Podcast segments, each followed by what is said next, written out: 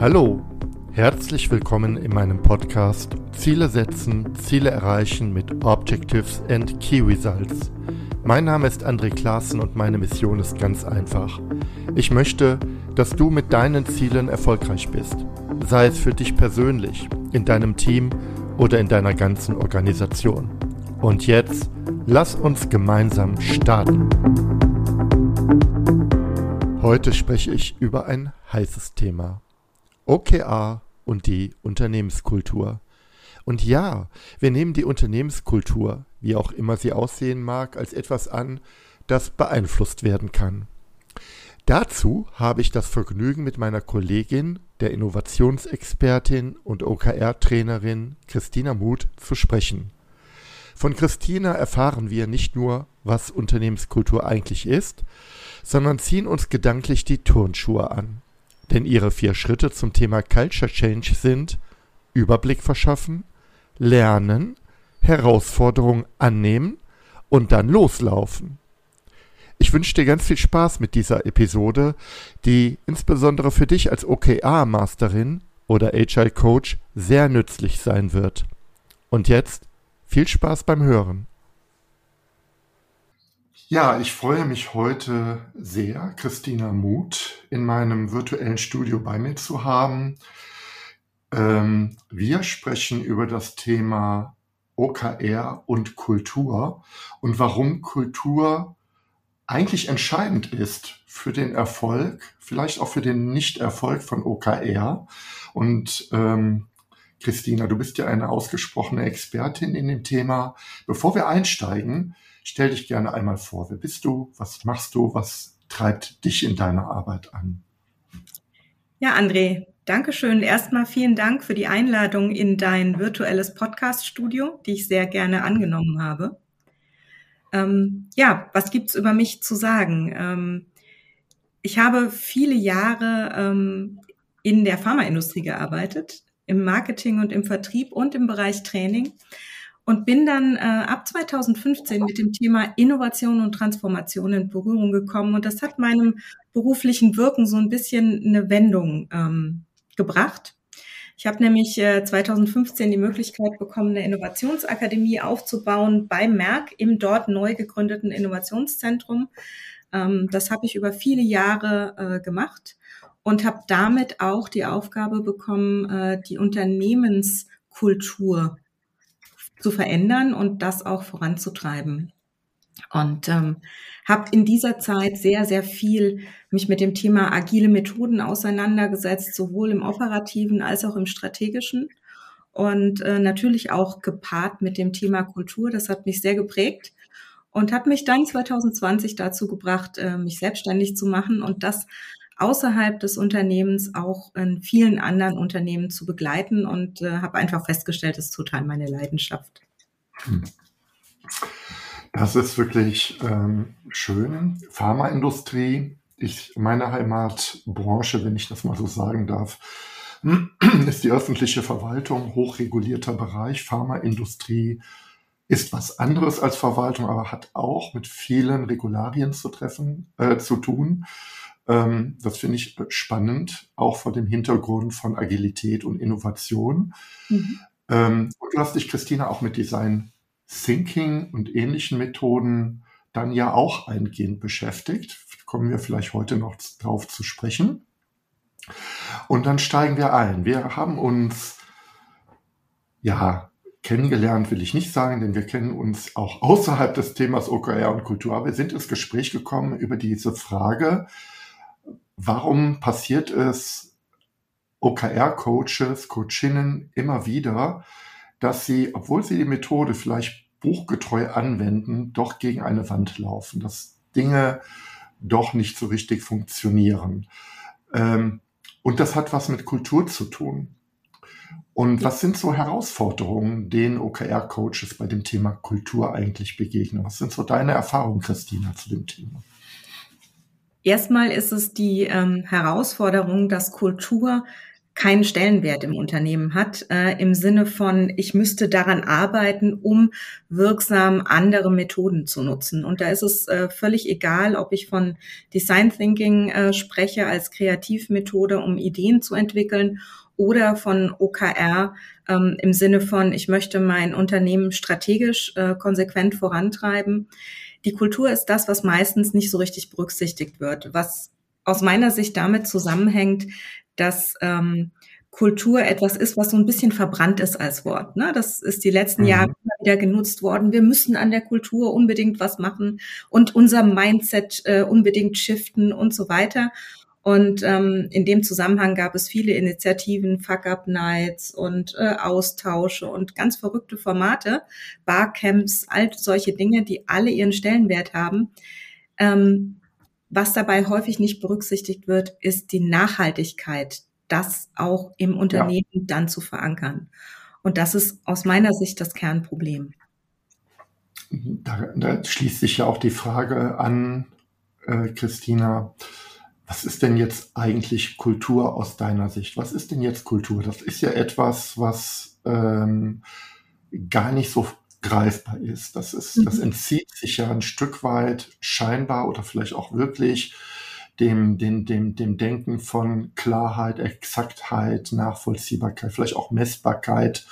Ähm, was ist unsere Kultur? Was ist eigentlich Kultur aus deiner Sicht? Was sind so die Eigenschaften? Aus meiner Sicht ist Kultur etwas, was wie eine Art Rahmen das Unternehmen und alles, was in dem Unternehmen ist und was es ausmacht, umfasst. Was meine ich mhm. damit? Du hast im Grunde genommen in einem Unternehmen eine DNA. Du hast dein Warum im besten Fall, du hast eine Vision, vielleicht auch eine Mission und eine klare Strategie. Das ist das eine, ist das Kernstück, das Herzstück jeden Unternehmens. Dann hast du Hard Skills. Du hast ganz klare Kenntnisse und Fähigkeiten im Unternehmen und du hast meistens auch einen Rahmen, eine klare Organisation, Prozesse, Systeme, nach denen gearbeitet wird. Und du hast aber natürlich auch Soft Skills. Wie denken und verhalten sich die Mitarbeiter? Durch was sind sie geprägt? Was ist die Motivation? Was ist das Narrativ dahinter? Und wenn du all das zusammen betrachtest, dann ergibt sich daraus die Unternehmenskultur, die geprägt ist durch all diese vier Komponenten. Jetzt ist interessanterweise auch, das begegnet mir in meinen Beratungen, das Thema Unternehmenskultur auch eines, was gerne mit OKR angepackt werden soll. Ja, die mhm. Leute sollen Verantwortung übernehmen, fokussierter arbeiten, selbstständiger werden, unternehmerischer denken oder was da auch immer da ist. Und dennoch ähm, ist auch meine Erfahrung, das passiert, ohne dass man vorher mal genau auf die eigene Kultur geschaut hat. Das heißt also, äh, ähm, die Dinge werden auf ja, ich will nicht sagen anekdotischen, aber doch anekdotischen Erzählungen, Erfahrungen, Gesprächen und natürlich auch Dingen, die erlebt sind, ähm, benannt. Aber greifbar ist es nicht.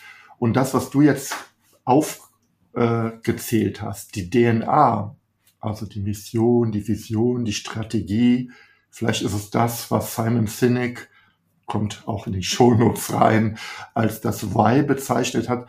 Auch das finde ich, diese DNA treffe ich gar nicht immer so vollständig und schön an, wie du sie hier gerade beschreibst. Was ich auf jeden Fall äh, antreffe, sind die Hard Skills, die Fähigkeiten, die Kompetenzen, die Prozesse, die Organisation. Und bei den Soft Skills wird es dann auch schon wieder dünn. Ja, was heißt das denn eigentlich bezogen auf das gesamte Unternehmen? Wie denken und verhalten sich die Mitarbeiter? Ähm, wie verschaffst also wenn du sagst, eigentlich, wenn ich mich, wenn ich mich mit OKR beschäftige oder wenn ich mich mit Transformation beschäftige, das ist ja deine Aussage, Christina, ja. dann sagst du, dann kann ich eigentlich nur erfolgreich sein, wenn ich jetzt hier und jetzt und heute mir die Kultur betrachte. Richtig. Ähm, wie verschaffst du dir den Überblick? Also wie gehst du rein und sagst, okay, wo stehen wir denn eigentlich bei dem Thema Kultur? Und welche also, Note gebe ich ihr? Aber das war nur ein Spaß. Wie verschaffst du dir Überblick? Also Note ist immer relativ, ja, da bin ich komplett bei dir. Ähm, erstmal hole ich mir ähm, die Erwartungshaltung meines Kunden ab. Was möchtest du denn mit OKR erreichen? Das finde ich ganz, ganz wichtig. Und wie du schon erwähnt hast, viele Unternehmen sagen, wir wollen mehr Transparenz, wir wollen Kommunikation, wir wollen vielleicht Alignment und Priorisierung, unsere Strategie entwickeln und umsetzen und vielleicht auch unsere Kultur verändern. Hm. Äh, das heißt, ich hole mir erstmal, was wollt ihr denn? Ist es gerade schick für euch, mit OKR zu arbeiten oder wollt ihr ernsthaft daran arbeiten? Wenn Sie ernsthaft daran arbeiten wollen, dann nehme ich Sie gerne an die Hand und sage, lasst uns erstmal einen Überblick verschaffen. Und das ist das Erste, was ich auch tue. Ich verschaffe mir einen Überblick vom Unternehmen und schaue mir sehr genau an, wie ist denn die Kultur? Und dabei nutze ich sehr, sehr gerne die Kulturebenen von Edgar Schein, mhm. die nämlich auf drei Ebenen zeigen, was gibt's denn an Kultur überhaupt? Was ist denn sichtbar, was ist vielleicht nicht sichtbar und gehe da sozusagen scheibchenweise vor. Können wir gerne später noch drauf eingehen. Wenn ich dann tiefer reingehe, dann gehe ich auf das Thema, ich lerne. Was lerne ich denn aus dem, was ich beobachtet habe? Was lerne ich daraus, wie das Unternehmen tickt sozusagen? Und dann formuliere ich diese Erkenntnisse und sage, Leute, das ist eure Herausforderung. Das ist das, woran ihr arbeiten müsst. Ich sehe, ihr habt äh, beispielsweise ähm, vom Mindset ähm, starke Probleme, euch auf Agilität einzulassen. Dann kann man sagen, das liegt an den Mitarbeitern, tut es aber nicht. Häufig liegt es an äh, dem, der Umgebung, den Prozessen der Organisation selbst. Christina, bevor wir auf diese verschiedenen Schritte, die du jetzt gerade benannt hast, also Überblick verschaffen, Lernen, Herausforderungen äh, eingehen, würde ich gerne ähm, auf die einzelnen Schritte schauen. Ich hoffe aber jetzt nicht, dass ich das ganze Gespräch durcheinander gebracht hatte. Das ist ja eine logische Abfolge, die du gerade benannt hast. Ähm, vielleicht nochmal zum Überblick verschaffen, dass wir nochmal auf den Schritt eins nochmal einen Blick werfen. Ähm, ganz kurz ähm, für alle Zuhörerinnen und Zuhörer.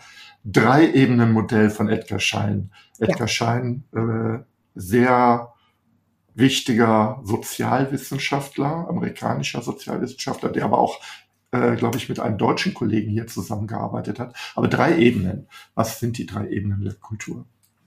Die drei Ebenen sind Verhalten, Haltung mhm. und innere Bilder.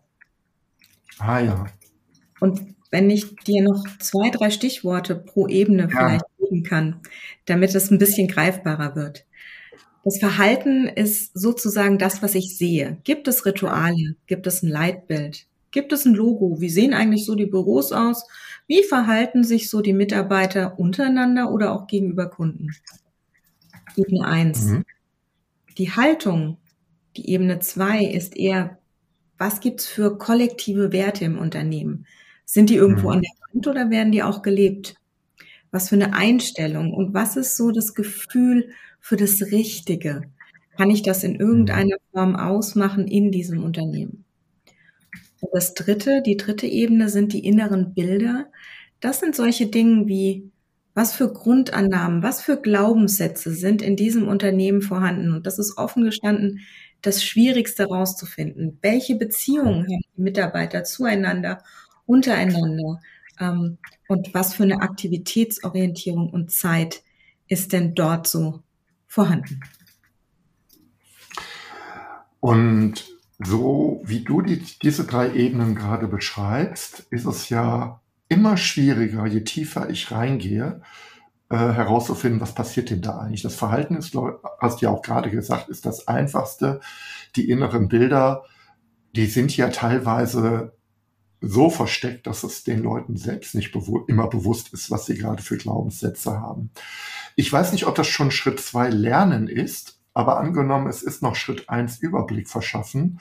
Du musst jetzt nicht die ganze Werkzeugkiste auspacken, aber mal so ganz grob ähm, wie, wie äh, analysierst du diese drei Ebenen? Also wie gehst du da eigentlich vor? Muss ich da sagen, okay, äh, Christina braucht jetzt erstmal vier Wochen, um unseren 500-Mann-Betrieb kennenzulernen?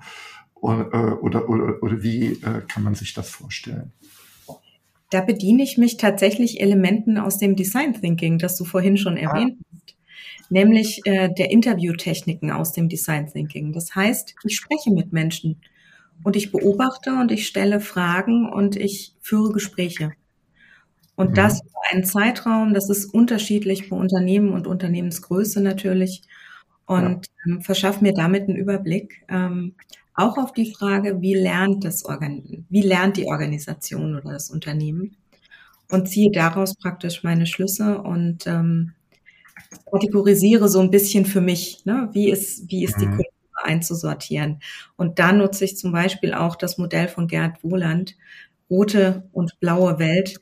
Ist das ein sehr blaues Unternehmen, also sehr kompliziert, oder ist es ein komplexes Unternehmen, also sind die schon für Agilität sozusagen einigermaßen gewappnet? Mhm. Also bezogen, so ver verstehe ich das jetzt, auf die Form der Transformation, beispielsweise jetzt OKR, könnte aber auch was ganz anderes sein. Ähm, und mit dem Blick und mit dem Wissen, dass Kultur eben genau diese drei Ebenen hat, ähm, hast du eine Art Fragenkatalog und gehst dann, äh, also jetzt kein Formular, aber es gibt eine Reihe von Fragen und äh, sprichst mit Menschen unterschiedlichster Couleur im mhm. Unternehmen, hast dann ein Gesamtbild. Ähm, wird das dann auch besprochen? Kann ich mir da so einen Culture Workshop vorstellen, wo Christina jetzt soll auch nichts Dummes sein, aber jetzt ein besseren, besseres Verständnis durch die Gespräche äh, der Kultur entwickelt hat, als es manchen Mitarbeiter gewahr ist, wo du diese Dinge vorstellst? Oder wie ja. ähm, passiert das? Ja. ja, ich bespreche das meistens mit der Führungsebene, die mich auch im besten Fall beauftragt hat, OKR einzuführen, ähm, um das wirklich auch mal zu challengen. Ne? Also ähm, wenn Sie sich darauf einlassen zu sagen, hey, wir schauen uns die Kultur an, dann ist das wichtig, jetzt den Zusammenhang zu OKR herzustellen und Ihnen auch aufzuzeigen, dort werdet ihr voraussichtlich Probleme bekommen in den ersten Zyklen. Da gilt es, die Mitarbeiter auf besondere Art und Weise zu unterstützen, um OKR bei euch im Unternehmen wirksam einzuführen. Mhm.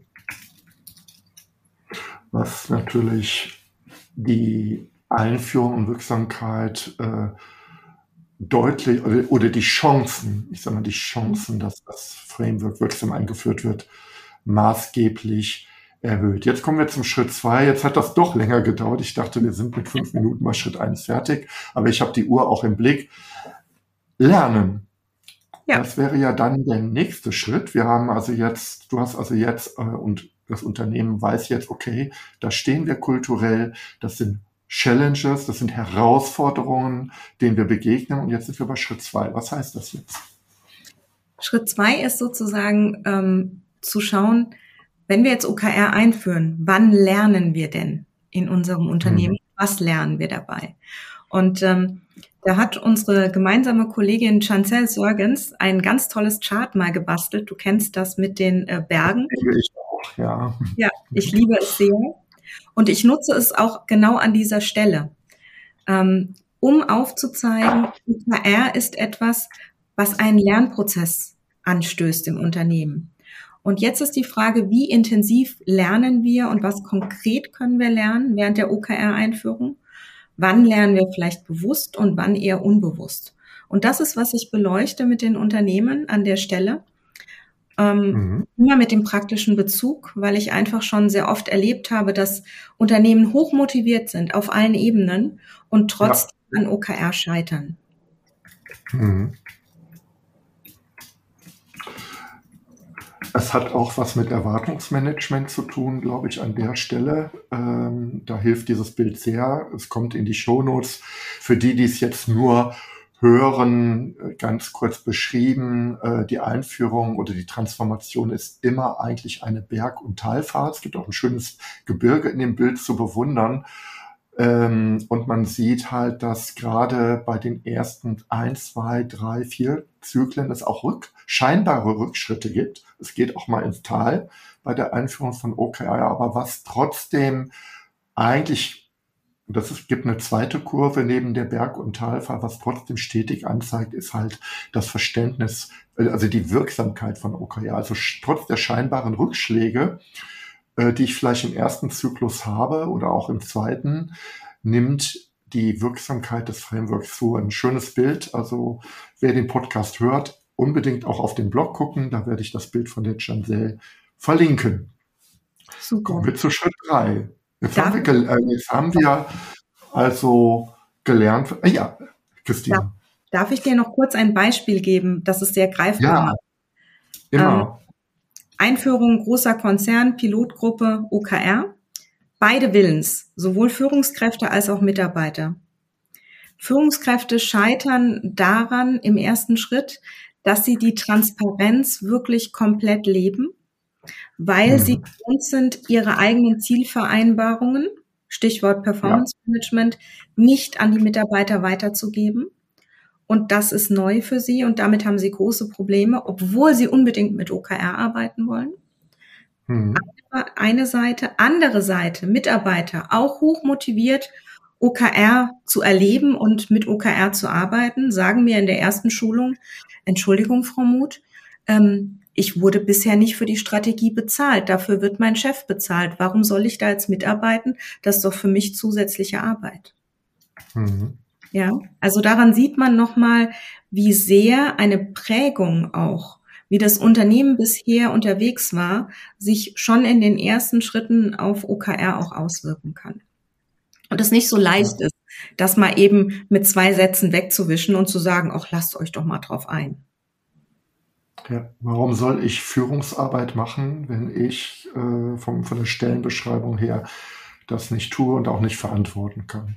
Ganz und warum genau. soll ich die Ziele, die eine Vertraulichkeit haben, publik machen? Ich würde gerne nochmal auf das erste Beispiel, damit ich es auch richtig verstehe, nochmal äh, nachhaken. Wir reden ja jetzt über den Konflikt des klassischen Performance Managements, ja. ähm, das gerade auch auf der Führungsebene eine unfassbare Rolle spielt ähm, mit OKR. Sind das jetzt ähm, waren das jetzt bei der Einführung, hatten die Führungskräfte eigene OKRs, die sich aus ihren Zielen ableiteten, die sie transparent machen sollten oder an welchen Ziel oder womit taten sie sich schwer? Nein, sie hatten tatsächlich, das Unternehmen hatte ganz klassisches Performance Management. Das heißt, die Führungskräfte haben ganz klassische Jahresziele pro Person mit ihren jeweiligen Vorgesetzten vereinbart. Und ähm, mhm. diese Ziele standen fest. OKR wurde auch zur Mitte des Jahres eingeführt. Das heißt, da gab es nicht viel an dem Performance Management zu rütteln, außer ja. der Tatsache, dass man es transparent machen könnte. Mhm. Was aber nicht, was aber schwer ist, weil diese ja. Ziele haben nicht den Charakter, transparent sein zu dürfen. Richtig. Ähm, ja. Vorteil muss ich an der Stelle noch erwähnen. Die Vorgesetzte der der Teamleads sozusagen hat sich darauf eingelassen zur Jahresmitte oder hat ihren Teamleads angeboten, zur Jahresmitte die Ziele pro Person anzupassen. Also da war eine mhm. Flexibilität zumindest da, zu sagen, lasst es uns so anpassen, wie es systemisch möglich ist, damit wir OKR wirksamer nutzen können. Mhm. Was ich mir trotzdem vor, schwer vorstelle, aber ich kenne das Unternehmen nicht, weil ich kenne das so, dass das klassische Performance Management ein sehr teurer und aufwendiger Prozess ist. Das macht man nicht mal so eben nebenbei. Ähm, meistens sind die Führungskräfte auch super stark eingebunden in das operative Tagesgeschäft, also jetzt nicht im Klein-Klein, aber in den Ding, Dingen, die einfach ständig passieren. Richtig. Und trotz guten Willens und Angebot, lasst uns das mal überarbeiten, ist das ein Riesenkraftakt. Und da kann ich mir gut vorstellen, dass es einfach nicht zu leisten ist. Ja, korrekt. Also es war ein sehr, sehr großer Kraftakt. Ähm, ja. Da sozusagen das bestehende blaue System, um bei Wohland zu bleiben, mit dem neuen, agileren Ansatz, sprich der roten Welt, in irgendeiner Form zusammenzubringen. Ja, ja, ja. Und das ist auch ein Klassiker in vielen Einführungen, dass eben das sehr, sehr, sehr schwer ist. Ähm, wir sind aber dabei, an diesen harten Problemen zu arbeiten und gehen rüber zu Schritt drei und sagen, okay, jawohl, wir wissen, so sieht's aus, das ist unsere Kultur, das ist die blaue und rote Welt. Und vielleicht, ich weiß nicht, ob wir die Begriffe äh, ein bisschen erklärt haben, ich mache das jetzt auch nicht super lang. Blau steht halt für die klassische, ähm, vielleicht betriebswirtschaftlich aufgestellte Welt der Zahlen, Fakten, klare Ursache, klare Entscheidungen, klare Verantwortungsteilung. Rote Welt steht für die lebendige Welt der Komplexität, ähm, bei der ich über Innovation und ähm, weiteren Faktoren auf, auf neue Herausforderungen reagieren kann. Agilität bedient stärker das Thema rote Welt, lebendige Welt, Prozesse und äh, Effizienzen bedienen stärker das blaue Welt. Und beide Welten existieren mhm. und es gibt auch keine Wertung dieser Welten, zumindest von meiner Seite aus nicht. Die blaue Welt ist auch wichtig. Jetzt bitte, ja. Ähm, jetzt zurück. Jawohl, wir haben Performance Management. Wir haben eine Kultur, die an zwei, drei oder vier Stellen sich beißt mit Agilität und OKR. Entschuldigung, liebe Hörerinnen, meine Stimme ist heute nicht so gut. Deswegen betet Christina jetzt weiter. Herausforderungen annehmen. Was heißt das? Schritt drei. Das heißt, ähm, wir sind uns hier jetzt der, sagen wir mal, Kultur-Issues, der Kulturherausforderungen bewusst. Und jetzt müssen wir sie annehmen. Jetzt müssen wir sie erstmal wirklich akzeptieren. Auch das ist ein Schritt aus meiner Sicht. Äh, und dann sagen, okay, was können wir denn jetzt tun, um diese Dinge zu verändern? Wie können wir die Mitarbeiter abholen? Also aus meiner Sicht, ähm, die größten Herausforderungen sind wirklich auch ähm, die alten Strukturen und Denkweisen aufzubauen. Mhm. Dann zu sagen, ähm, Veränderung des Mindsets der Mitarbeiter, also wirklich hin zu verantwortungstragenden Entscheidern. Und dann Menschen einfach mitnehmen und das Misstrauen auch abzubauen. Und ähm, das musst du im Grunde genommen ähm, erstmal schauen, wo ist das denn vorhanden? Ist das die Gesamtunternehmenskultur? Haben wir das besonders auf der Führungsebene? Haben wir das besonders auf der Mitarbeiterebene oder müssen wir an alles ran? Ähm, ich habe zum Beispiel bei Merck erlebt, äh, dass wir da schon äh, ganz ordentlich was zu tun hatten. Äh, im, zum damaligen Zeitpunkt, das ist wie gesagt jetzt ähm, ja knapp acht Jahre her. Und was wir gemacht haben, um ein Beispiel, ein greifbares Beispiel zu geben, ist, wir haben eine Merck Fuck Up Night ins Leben gerufen, ähm, die wirklich als Veranstaltung dort vor Ort stattgefunden hat und ähm, um einmal das ähm, das Stadium der Unternehmenskultur zu verdeutlichen. Ich habe dortmals äh, gesagt, es heißt dann Merck Fuck Up Night und äh, das war eine Vorstandsentscheidung wie diese, dieses Event heißen darf. Und es hieß dann erstmal auf sämtlichen Materialien Merk F Sternchen, Sternchen, Sternchen, Up Night. The Bright Side mhm. of the Year. Ähm, mit dem Kommentar der damaligen Führungskraft Frau Muth, das Unternehmen ist noch nicht so weit wie Sie. Mhm. Mhm. Ähm, jetzt habe ich natürlich trotzdem Fuck Up Night bei der Moderation gesagt, ist klar. Und es gab sehr viel Aufruhr zu Beginn. Die ersten ah. zwei, drei Events habe ich im Schnitt so 20 bis 30 E-Mails, Schrägstrich, Telefonate gehabt mit Menschen, die darüber recht entzürnt waren, was ich mir da so erlaube. Ähm, mhm. Aber es hat dann Schritt für Schritt wirklich stattgefunden, dass Menschen es angenommen haben, dass ich teilweise heute, gerade dieses Jahr noch drauf angesprochen werde, könntest du mal wieder uns dabei unterstützen, sowas zu moderieren oder zu konzipieren? Also acht Jahre später, muss man ehrlicherweise sagen. Und ähm, wichtig ist mir noch ein Aspekt, ähm, und das ist, das nachhaltig zu machen. Also nicht einen schicken Event zu machen mit ganz viel Spaß und wir sprechen über Fehler und was wir daraus lernen, sondern eben auch etwas anzuschließen, um die Mitarbeiter zu erreichen. Das ist an der Stelle ganz, ganz wichtig.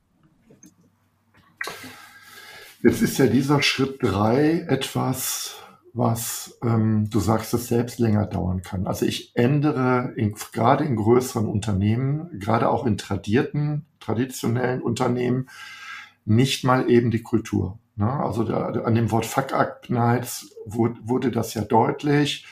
Ähm, das ist, passt nicht zu uns, wir sind solide, wir haben Werte. Ähm, wir nutzen solche Begriffe nicht in der Kommunikation. Acht Jahre später ähm, ist das immer noch etwas, was ähm, irritiert, aber wo man etwas näher ist. Jetzt wollen wir ja nicht acht Jahre warten, um OKR einzuführen. Nein. ähm, aber es ist halt auf der anderen Seite ist es so, äh, die Kultur ist ist ja etwas, die ich nicht direkt verändern kann, die, sondern die genau über solche Irritationen, neue Strukturen, Gespräche, Kommunikation sich langsam ändert.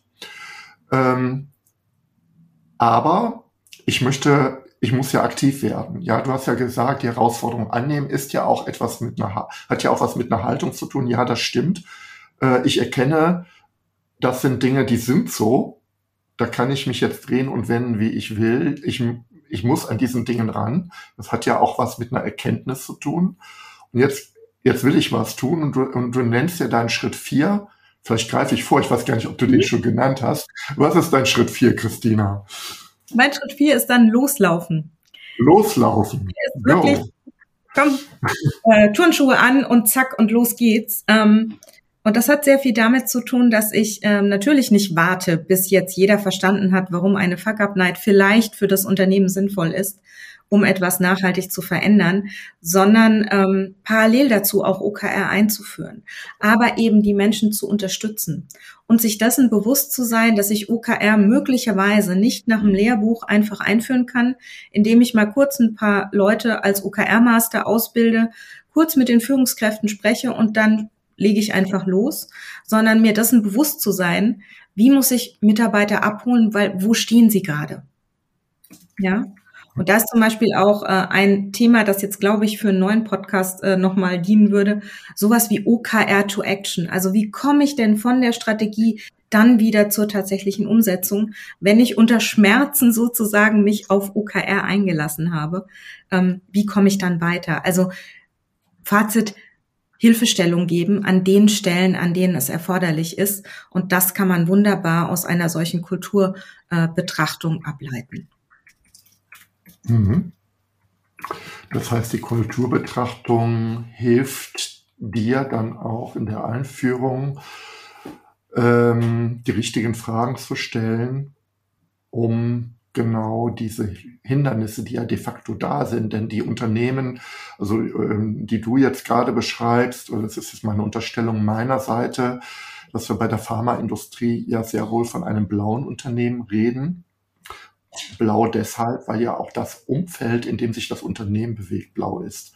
Ja, also wir reden ja auch über langlaufende Prozesse, ähm, ich bin absoluter Laie, was jetzt Pharmazie angeht, aber meine Vorstellung ist, äh, Medikamente werden nicht von heute auf morgen auf den Markt geworfen, sondern wir, wir reden auch vielleicht, es sei denn, wir haben eine neue Pandemie wie Corona, dann müssen die Dinge schneller gehen, aber in der Regel reden wir über langlaufende Prozesse und Veränderungen. Und so haben sich die Unternehmen ja auch entsprechend ähm, eingerichtet. Und es gibt auch diese Kultur. Jetzt habe ich mich ein Stück weit verrannt. Aber loslaufen heißt halt jetzt in dem Kenntnis der Dinge, die, sie, die so sind, jetzt nicht drei Jahre lang an Voraussetzungen arbeiten, sondern okay, das ist die Challenge. Und ich gehe jetzt raus in diese harte Welt und hole mir dann eine blaue Nase. Ist das so als OKR-Coach? Vielleicht ein bisschen. Ein bisschen, ein bisschen. Ein bisschen schon, ne? Ich würde dir, ich würde auf das eingehen, was du gesagt hast, weil das ist ein wichtiger Punkt. Ähm, nicht nur in der Pharmaindustrie, wahrscheinlich auch im, in, im öffentlichen Dienst. Es gibt Regularien. Ja, oder anderen Industrien, die halt ähm, entsprechend durch ein Umfeld äh, von Langläufigkeit geprägt sind, ja. Genau. Es gibt Regularien und ich kann nicht hin, mich hinstellen und sagen, äh, ich mache jetzt eine Fuck-Up-Night und wir ermutigen alle doch mal Fehler zu machen und daraus zu lernen. Das geht natürlich nicht in einem Herstellungsprozess für Medizin. Das ist ja. ganz klar da zu differenzieren. Ähm, das ist ein wichtiger Punkt. Also Sinn. Risikoaversität, ja. Genau, sinnvoll Tools mhm. einzusetzen ist ganz wichtig an der Stelle und das Unternehmen blau zu lassen, wo es auch blau sein muss, ganz klar. Ja. Ähm, und auf der anderen Seite, ja, sich die blutige Nase ein Stück weit zu holen. Ähm, ja. War bei mir auch der Fall an der einen oder anderen Stelle, wenn ich zum Beispiel solche Einladungen bekommen habe wie, Frau Muth, machen Sie doch bitte mal meine Abteilung innovativ. Ich habe Ihnen auf dem nächsten Offsite zwei Stunden reserviert ja, ähm, ich mache es auch in einer halben Stunde für Sie. Geht ja schnell ähm, bei solchen Anfragen habe ich einfach dankend abgelehnt, ja. Oder ähm, wenn es darum ging, Design Thinking in Bereichen einzuführen, dann habe ich einfach klar gesagt, ja, wenn der Chef mitmacht. Warum? Ja weil ich alle im Boot brauche. Und da ist egal, ob ich von OKR oder anderen Methoden spreche. Ich brauche das Verständnis der Führungsebene, wie diese Methode funktioniert. Sonst habe ich schon den ersten ähm, Kulturclash sozusagen. Die Führungskraft will weitermachen wie bisher und die Mitarbeiter möchten sich in die Strategie einbringen. Das beißt sich. Ja. Und deswegen bedeutet Loslaufen sich auch mal zumindest ein blaues Näschen zu holen und vielleicht mal ein bisschen was abzubekommen Wichtig ist, und das sage ich immer wieder in meinen Trainings, Disziplin und Konsequenz ist in Agilität etwas extrem Wichtiges. Ja. ja. Ich habe das mit der blauen Nase deshalb äh, äh, angesprochen, weil es ja in deinen ähm, Workshop-Materialien, ich durfte äh, ausnahmsweise mal reinschauen, auch hier Hinweis ähm, wird verlinkt mhm. ähm, zum Workshop von Christina da ähm, wird das ja auch thematisiert und ich halte das auch für wichtig. Es geht jetzt nicht darum, sich immer blaue Nasen zu holen. Es gehört einfach dazu. Ich kann die, äh, ich kann nicht dranbleiben, wenn ich mir bei den ersten Widerständen sage, okay, äh, das ist dann so und ich versuche es zu umschiffen oder, oder versuche äh, die Probleme auszusitzen, mich wegzuducken. Wegzuducken ein Begriff unserer Außenministerin, die ja auch sich nicht wegducken will. Entschuldigung, dass ich jetzt darauf komme, aber ich halte das für unglaublich wichtig, sich eben ja. nicht wegzuducken, im ja. Kleinen wie auch im Großen. Und darum geht es. Und dann kriegt man mal ein kleines blaues Näschen. Wir wollen es auch nicht übertreiben. Und dann bleibe ich trotzdem dran und, und helfe. Es geht nicht darum, dogmatisch zu sein, so verstehe ich dich, sondern es geht einfach darum, mit dieser rauen Realität, die ja einfach noch anders aufgestellt ist, irgendwie umzugehen. Richtig. Und das ist auch ja. ähm, meine Art, du sagst was ganz Wichtiges, das ist auch meine Art zu arbeiten. Ähm, auch OKR nicht exakt nach Lehrbuch einzuführen, sondern mir anzuschauen, wie ist das Unternehmen? Was braucht das Unternehmen? Brauchen die jetzt wirklich diesen Schritt oder ähm, brauchen die vielleicht erst was anderes, um diesen ja. Schritt gehen zu können? Ähm, das finde ich sehr, sehr wichtig, äh, darauf zu hören und dann wirklich ähm, auch den laufenden Betrieb zu begleiten und wirklich zu sagen, klappt das auf allen Ebenen? Habe ich alle abgeholt auf ihre Art und Weise? Ähm, ja. Darf auch mal hinterfragt werden, auch von einem Mitarbeiter. Ähm, hat ein Chef verstanden, dass er jederzeit zum Beispiel in die OKR-Sets reinschauen kann oder lässt er sich immer noch in Anführungsstrichen reporten? Ja, mhm. das sind alles so Kleinigkeiten, mhm. die du eben dann begleiten solltest. Ja, ich glaube, wir sind jetzt mit dem Thema vom Grundsatz her durch, auch mit diesen vier wichtigen Schritten, dass ich und, und auch mit der, mit der, mit der Grundaussage von dir, Christina, ich brauche die Betrachtung der Unternehmenskultur, sonst wird es sehr, sehr, sehr schwer, äh, eine Transformation zu machen, sei es OKR oder nicht. Ähm, für Zuhörerinnen und Zuhörer, die bis hier dran geblieben sind, was hast du da noch einen Tipp oder eine Empfehlung ähm, von deiner Seite, die du mitgeben möchtest? Also natürlich ähm, habe ich den einen oder anderen Buchtipp. Ich glaube, das ähm, wirst du in die ähm, in den Podcast auch verlinken. Genau. Mhm. Ähm, da ist unter anderem die Stille Revolution von Bodo Jansen und bitte unbedingt das Buch und nicht nur den Film. Eine ganz klare Empfehlung aus meiner Seite oder von meiner Seite, ähm, weil es einfach zeigt, wie radikal man eine Kultur ähm, verändern kann, wenn die Führung bereit dazu ist. Ähm, das fand ich sehr, sehr spannend an der Stelle. Und natürlich, ähm, klar, gibt's bei mir auch entsprechende Workshops, äh, unter anderem im November das Thema OKR meets Kultur und warum es eben entscheidend ist für die Wirksamkeit von OKR, die Unternehmenskultur genau zu betrachten.